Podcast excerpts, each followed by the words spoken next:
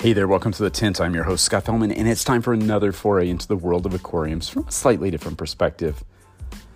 Do you know one of those fish people who just, like, I don't know, freaks out every time they find a snail in their planted tank or see a little spot of algae, or perhaps maybe just that the tank doesn't look right this morning, even though it looked the same way, you know, yesterday morning? Are you that person? I, have to admit, I think I used to be. I say used to be because I, I think I got over it.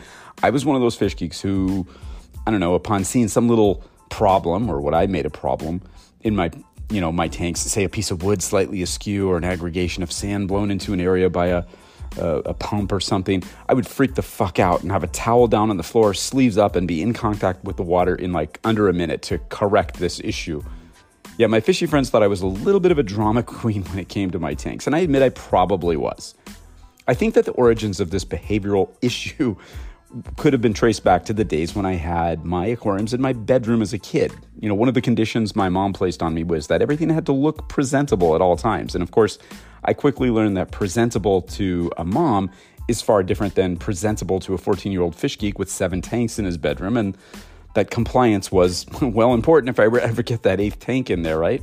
Survival skills, you acquire them. So I learned to deal with, you know, small problems quickly and efficiently. Always did, even as a grown up.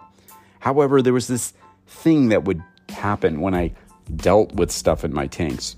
You know, those small problems that would crop up from time to time? Well, of course, many of these small problems led me to rationalizing the need to make one more adjustment to the wood or trim this little bit of coral from this area or trim that plant or maybe tweak the orientation of a couple of pieces of rock and you know my thought was like well i'm already in there right easy stuff right stuff that innocently starts at 7:30 a.m. and results in a 4-hour calling sick to work, five towel project of serious proportions. And just so you know, I often refer to the number of towels required to, you know, for a project as a measure of its seriousness and complexity. It's a pretty good measure too, in my opinion. A one towel project would be something easy, like you know, shaking a piece of errant plant debris from a filter intake. Where a three towel project would be something like a water exchange, internal algae scraping, filter cleaning, and media replacement session. A five towel job, well, that's like all hands on deck, that man your battle stations kind of thing. You know, the innocent, I just have to move that one piece of wood thing that starts out innocently enough and morphs into an all morning, mind bending, total redo of the thing. New look, clouded water, stuff everywhere. You really didn't want to be around me during a five towel moment. Yeah, those five towel projects. I think that since I really dedicated a huge part of my fish keeping life to the botanical method aquarium genre, as well as back into reef keeping, I've sort of learned to relax. The reef keeper in me still has a very serious side who wants things just so and who wants to keep his tanks, you know, visitor ready at all times. But with the cool vibe and natural aesthetic of our kind of aquariums, it's a lot easier to explain away that small patina of algae on the wood, the fungal growth, or the biofilm on the botanicals, or some decomposing leaves. It's part of the deal and actually something that can educate the uninitiative about our, I don't know, our strange obsession. So, yeah, I suppose you could say that botanical method aquariums have made me a lot less of a drama queen about my hobby. I mean, it's such a chill vibe, and I don't know, it's kind of almost yoga like approaching, you know, it's almost like a yoga like approach to aquariums, and you can't really help it. And once you look through enough underwater pics or videos of flooded Igapo forests in Brazil, you kind of come to the realization that all this stuff the algae, the biofilms, the decomposing leaves, tinted water all of it is simply the way many natural systems look, and that you're working with nature rather than resisting it. Mind blowing thing, but we've been talking about for years. But yeah, it's true. Nature seems to find ways to do stuff better than we can, even though it may not always fit the conventional aquarium definition of beauty. That little imperfection you see in your tank is nature doing its thing as part of a cohesive whole. And an existential crisis is easily averted when you make this mental stretch and understand just what this botanical thing is really all about.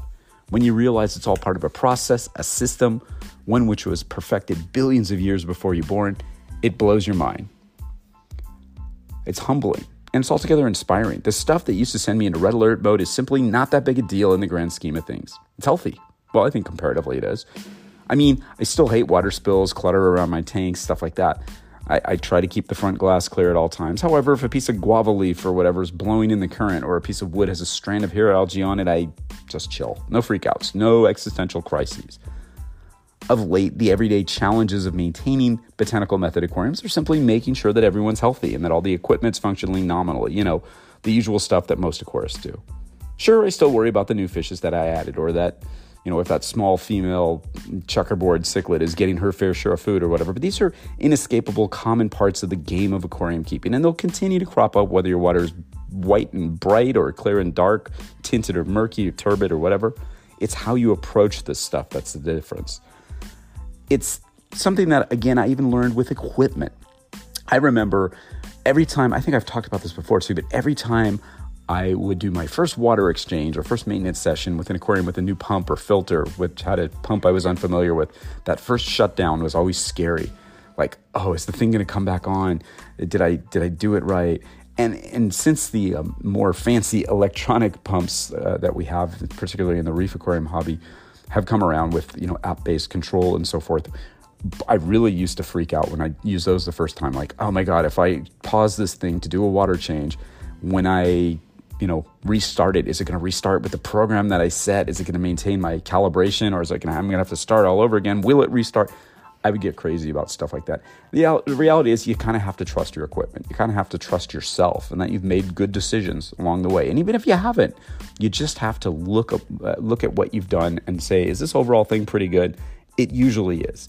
It's not so much the equipment or the, the, the philosophy that you take, it's how you approach this stuff. That's what makes the difference. And you know what? It's all a lesson taught to me by nature. I love it. Stay calm, stay cool, stay engaged, stay proactive, stay mentally healthy, and always stay wet. Until next time, this is Scott Fellman from Tannin Aquatics. Thanks for spending part of your day with me. I look forward to seeing you on the next installment of the Tint